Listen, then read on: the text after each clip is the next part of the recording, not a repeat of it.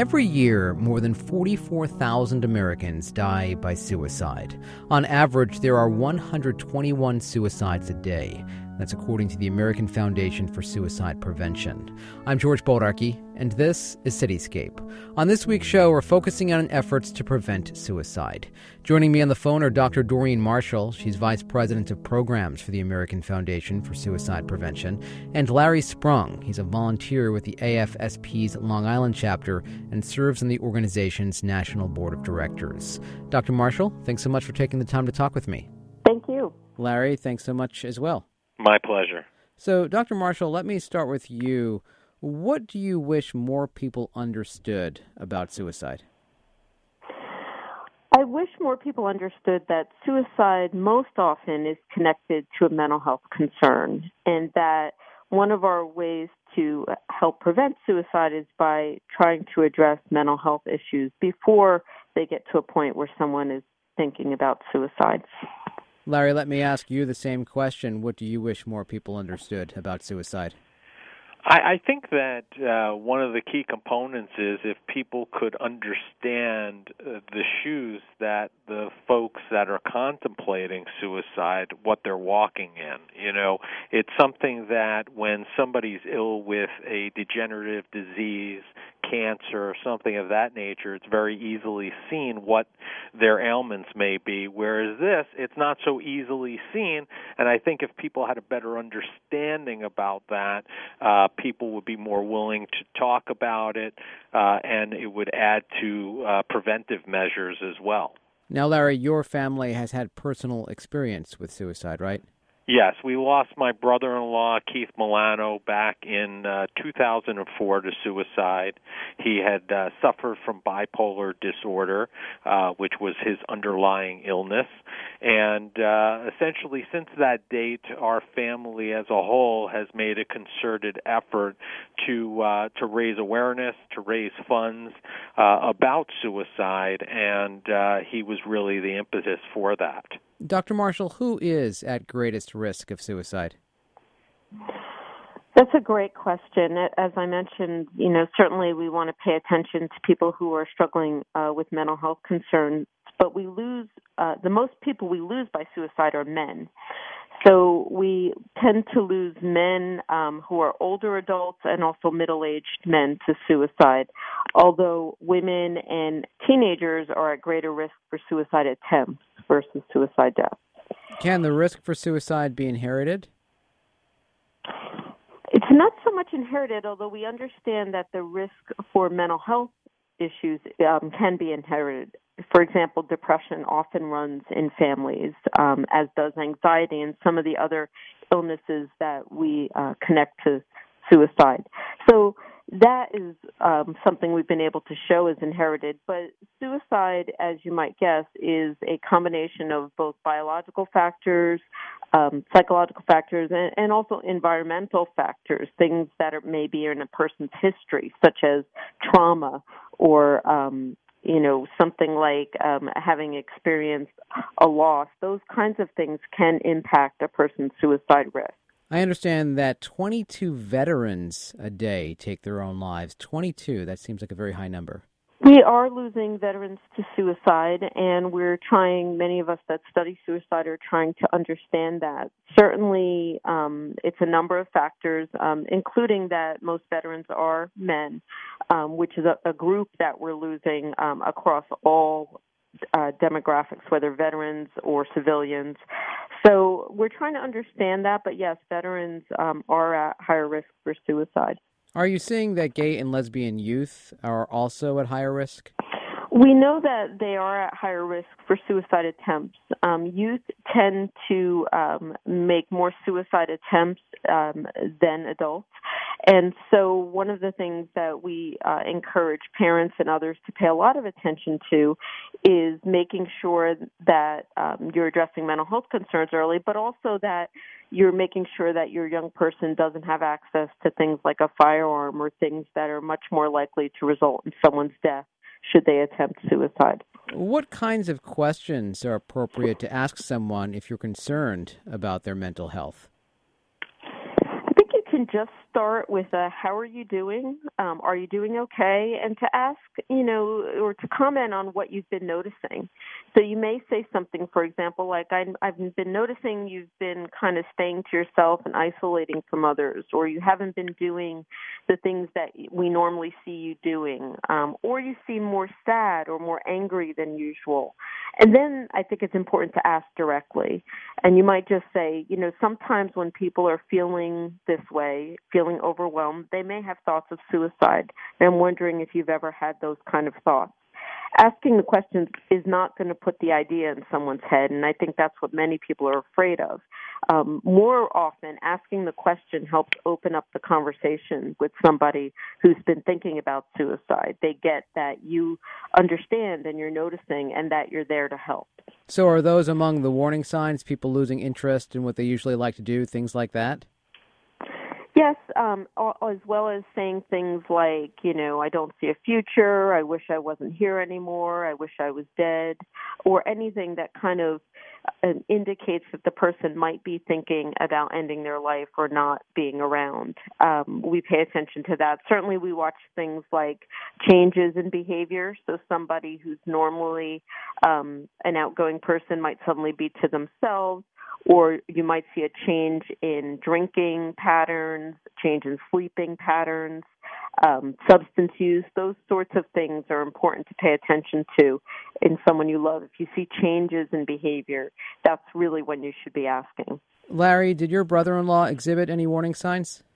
Uh yeah, absolutely. I mean, there he had uh he had uh, several issues along the way. Uh, you know, being bipolar, he took a trip down to Atlantic City, won some money, and you know went spending it right away. Um, he also, uh, I remember vividly in my first house, we were uh, digging a hole to put a uh, plant some new trees, and and he looked at me and he said, "Larry, I, you know, I'm running out of time." And I said, "What do you mean, Keith?" I said, "What do you mean you're running out of time?" He said, "You know," I said, "You're young, you're single, you're living at home, you don't have a lot of responsibilities, you know, your only responsibility is getting better." And and you know, he just he would look at me and say, "You know, it feels like I have a 104 fever and I'm fight, fighting the flu every day." Um, so there was definitely a struggle that he was going through, um, and there were signs that we tried in every way to get him the help that he needed. How much guilt falls upon a family when someone takes their own life like that, Larry? Listen, I'm sure there is, you know, guilt along the way, and I, I you know, I can only speak for myself. I'm not going to speak for anybody else in my family. I was one of the last people um, to speak with him the night before he died by suicide. He called our house, and he was speaking erratically, and we tried to uh, to calm him down. And you know, you could always walk yourself through those scenarios. What it, you know, the woulda, the coulda, and shoulda but I, you know, for our family, you know, I could speak for myself. I know that we did, in my view, we did everything we could for Keith, and now it's our mission to help everybody else and all those others that uh, that may be out there. Why is that so important to you? Some people would just, you know, go back to their lives, not think about it, or try to push past it. Well, you know, it, it's it's something that I've had a direct effect on in in my own community because ever since what happened with my brother-in-law, I've become somewhat of a resource, and because I speak about uh, his suicide so openly and candidly, uh, people uh, rely on me and, and have used me as a resource. And I can tell you for for a fact that we've had a, an impact on several young people's lives in getting them the help that they need, and and I, you know, I would like to think that we were vital and instrumental in them being alive and with us today. Because some people just don't know the the uh, the, the resources where to get them. They don't know that they can get help, and uh, I think that they have to know and and, and be available to the idea that there is help out there if you're suffering. Dr. Marshall, how important is it to have these types of open conversations about suicide? Oh, I think it's vital. And I think the only way, one of the only ways we're going to be able to reduce the suicide rate is really by opening up these conversations. I think many people suffer in silence um, when they're having thoughts of suicide. They think if I share this with someone, they're going to think something, you know, really wrong with me, or they may believe there's no help out there.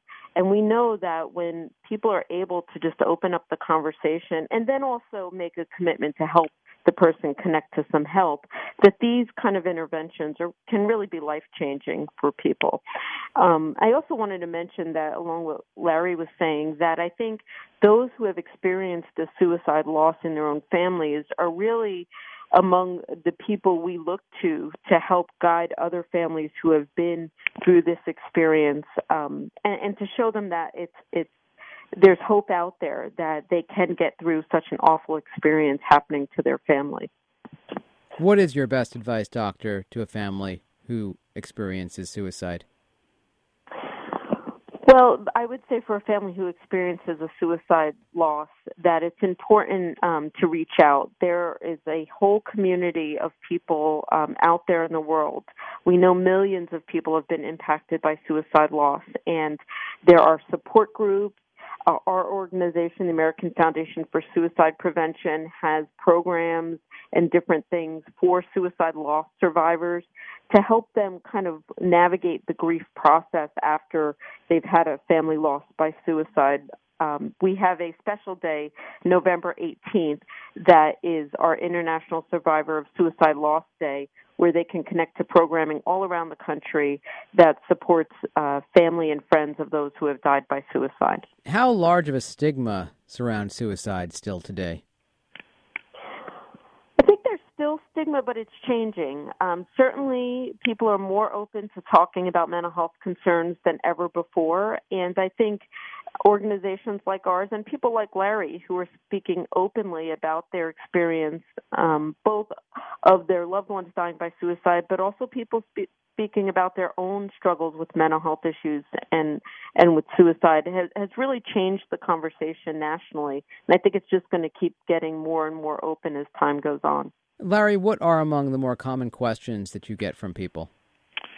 Well, I mean, I, I think probably one of the uh, you know the biggest questions I get is you know where can we get help if we need it, and you know unfortunately there are a lot of great organizations out there and there's a lot of good resources out there and it, there's sometimes they're hard to navigate and and hard to find you know where to uh to to go and to get the help that uh folks need and if I could just comment on the, the previous question about the stigma, I, I would like to say if you would have asked me at the time that my brother in law died that we would hear a song on the radio by a well known artist, you know, that is basically the suicide prevention hotline number, yeah. I would have said you're crazy. Yeah, that's rapper Logic. That song is by the rapper Logic. I've been on the low, I've been taking my time. I feel like I'm out of my mind. It feel like my life ain't mine. Who can relate? I think that that in itself really shows you and us how far that this uh, stigma has come and uh, you know how much it's dissipated over the last 10 plus years.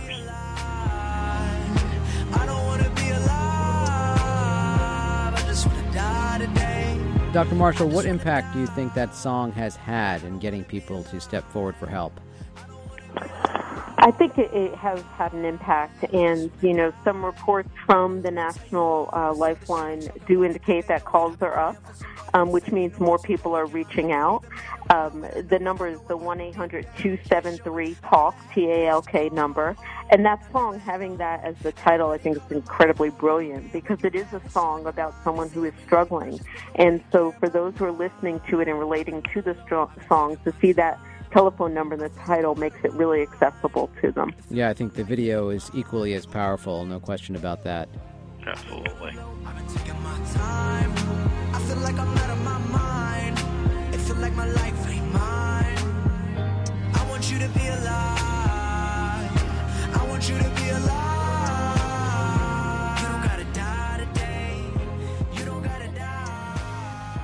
What is Project 2025, Dr. Marshall? Project 2025 is an initiative of the American Foundation for Suicide Prevention to reduce the suicide rate 20% by the year 2025. So, we as an organization have done an analysis where we've focused on some areas that if, if things were to change um, or if we were to be able to impact these areas, that it would have a, it would help reduce the suicide rate by this amount. So, 20% by 2025, we lose roughly 43,000 people annually to suicide. So, our goal is to reduce that number 20% um, over the next um, we started in 2015, so over that 10 year period. So, what are among the critical areas that you're focusing on there? Well, there's four critical areas, and one of the areas is um, looking at, at the role of firearms um, in terms of suicide, since um, about half of the deaths are firearm uh, suicides. So we have a partnership with the National Shooting Sports Foundation to work on educating firearm owners um, about safe storage and other things that can help reduce suicide risk. Another area is emergency departments. We know that many people um, come through an emergency department uh, when they've made a suicide attempt, but also um, when they're thinking about suicide. So, ways to help catch those folks before um, they may end up taking their lives by suicide. Um, another area is large healthcare systems, so improving kind of the care of people who uh, seek help for suicide within healthcare systems. And then the fourth area is criminal justice. We do lose a number of people um, in our jails and, and in um, the criminal justice system to suicide. So again, it's another way of trying to catch folks before um, they they go down the path of taking their lives. What about schools? Should schools be doing more to address the topic of suicide? Yes, and the great news is that over the last few years, schools have really been doing more um, than than many other groups to reduce suicide. So many states now have uh, basically legislation where teachers have to get so many hours of training in suicide prevention so that they understand the risk and warning signs in their students. And that's like Larry said, if you had brought that up 10 years ago, I don't think anyone would have believed that could have happened. But now, um, over more than half of the states in the United States have that legislation where teachers are required to learn about suicide prevention. What mistakes do you think the media makes in reporting suicide? I, I think media, again, I think the media gets better and better at reporting suicide in that I think there's an awareness of the impact of language and of sensationalized headlines, but I think we could always do better.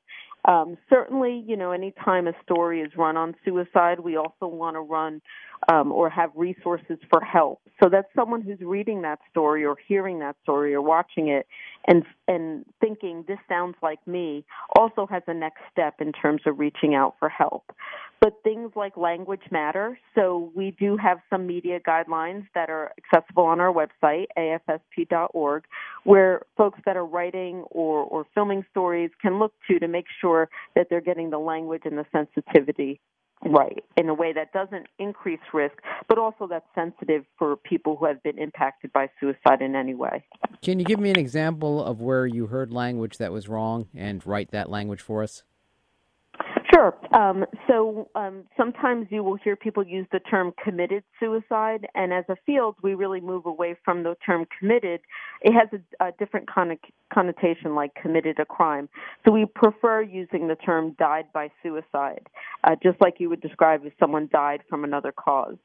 Um, another example is when sometimes when people are referring to suicide attempts, they may use the terms failed attempt or successful attempt. And we really try and stay away from that kind of judgment language. Someone has either made a suicide attempt or they or they've died by suicide. So we try and stay away from language that um, make impose judgment or imply judgment on suicide. What's your best advice, doctor, for a family who's been touched by suicide to talk to children about it? How do you talk to a child about suicide? So I think in the event that a family's been um, touched by a suicide death, the the best approach is um, to give an age appropriate explanation of what's happened. Um, children start to understand death and the finality of death around the age, you know, between seven and nine, typically. Um, so you can talk to someone that age about a person dying by suicide. And often we might talk about it in a way where the person had an illness that made them think they didn't want to live anymore. So they did something to make their body stop working. That kind of language uh, a younger child would understand. But I think the more important thing is to not lie or create a story about it. Because at some point, the the child may find out the truth. And i think it's better for children to understand the truth from people that they care about people that they can ask questions to. And and it also sets up for future conversations when the child is older so that they know that this is something the family can talk about and that i can ask questions as i get older and it won't be met with um, misinformation. I think it also sends a really clear message about how we talk about mental health so just like we talk about people dying of physical causes from other things, cancer or other physical illnesses, it, it shows that we can talk about mental health in the same way. Is there such a thing as rational suicide? I think that's a really good question that a lot of people might like to debate. I mean, I think what we generally think about suicide is that a person who's struggling with a mental health concern usually and is is probably equally overwhelmed with stressors in their life. So the combination of kind of what's happening in the moment plus the fact that they're having a hard time or not thinking as clearly as usual is, is usually what contributes to suicide. That and having the means to, to take their own life.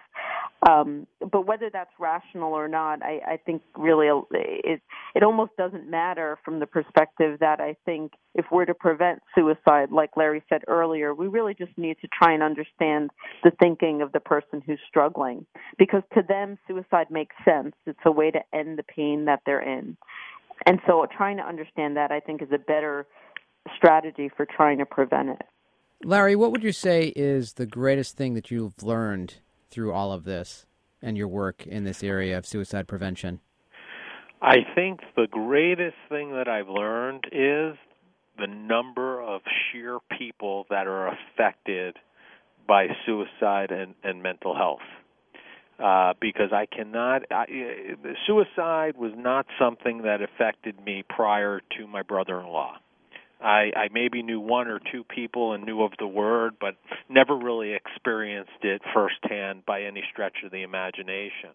And uh, from the moment my brother-in-law passed away, the sheer number of people that I knew that were close to me that came up to me and said, "You know, I never told you, but so and so in my family or this one or that one and it really opened my eyes to say number one i, I cannot believe how many people are affected by mental illness and suicide. It's it's staggering.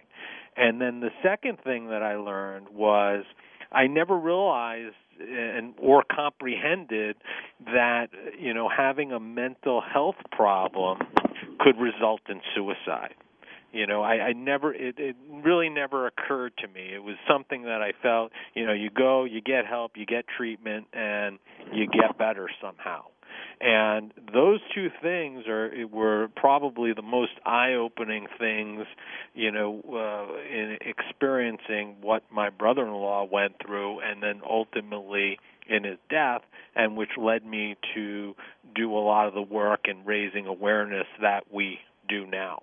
Yeah, talk to me more about the work that you're doing there on Long Island with the Long Island chapter. Yeah, so I mean, we have a couple of main events. We have a, a Long Island Walk, which which which just passed in October, uh, where we had several thousand walkers in uh, in jo- at Jones Beach, and uh, we hope to raise in excess of uh, four hundred thousand dollars.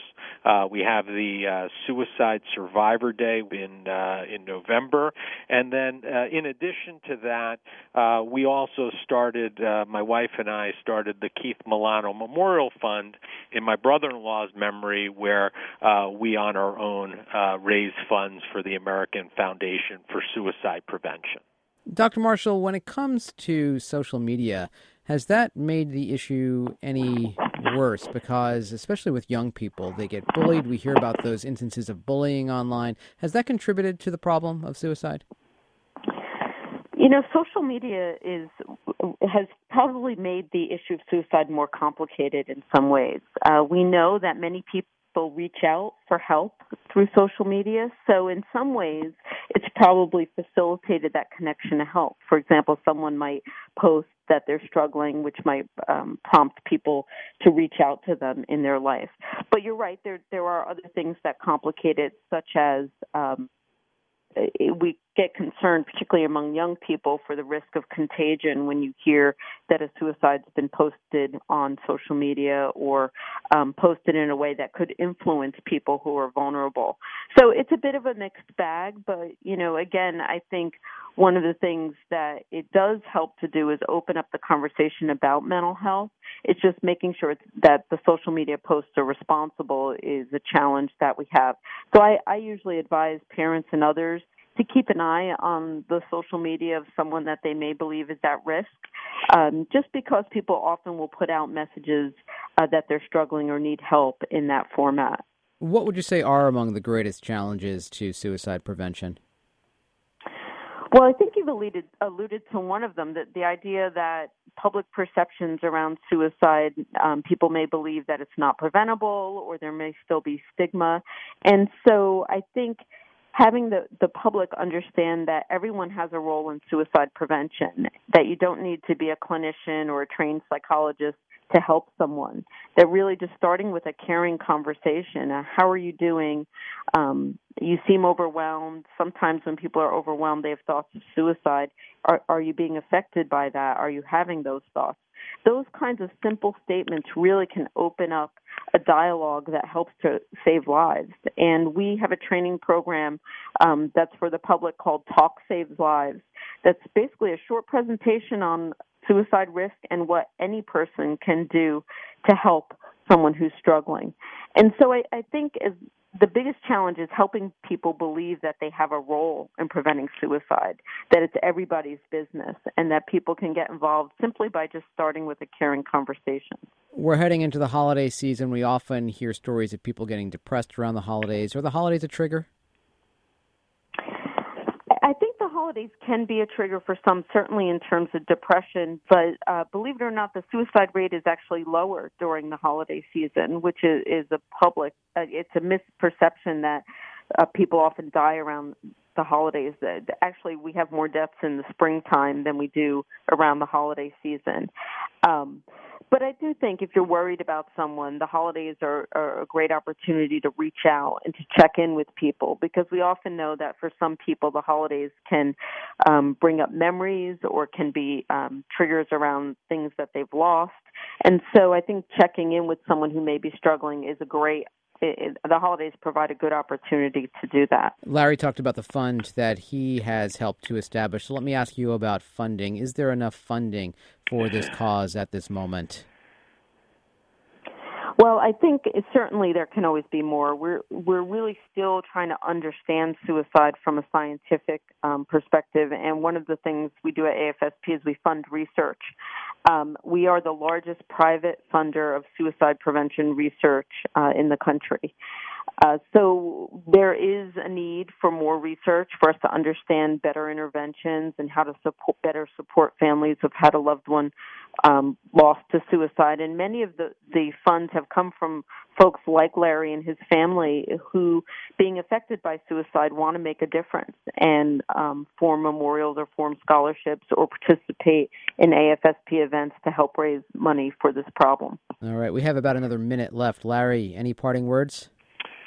Uh, my only parting words are again if you're affected if you're feeling thoughts if you're seeing somebody in your family you know it's the old see something say something. If it doesn't feel right have a conversation bring it out on the open because it could end up saving somebody's life. And don't leave it in the darkness bring it out. Dr marshall I'd say the same thing that if you're listening to this program and someone has popped into your mind that you're wondering about, if they've had thoughts of suicide, ask them. Chances are pretty good that they've had those thoughts. And you can just start by saying, I heard a radio program and I've been thinking about you and I wanted to ask you something. Dr. Marshall, thanks so much for your time. Thank you. Larry Sprung, thank you. Thank you very much. Dr. Doreen Marshall is Vice President of Programs for the American Foundation for Suicide Prevention. And Larry Sprung is a volunteer with the AFSP's Long Island chapter. He also serves on the organization's National Board of Directors. And that's it for this week's Cityscape. I'm George Bodarky. My thanks to producer Caroline Rotante, and thank you so much for listening. It's WFUV and WFUV HD New York. Listener supported public media from Fordham, the Jesuit University of New York. Music discovery starts here.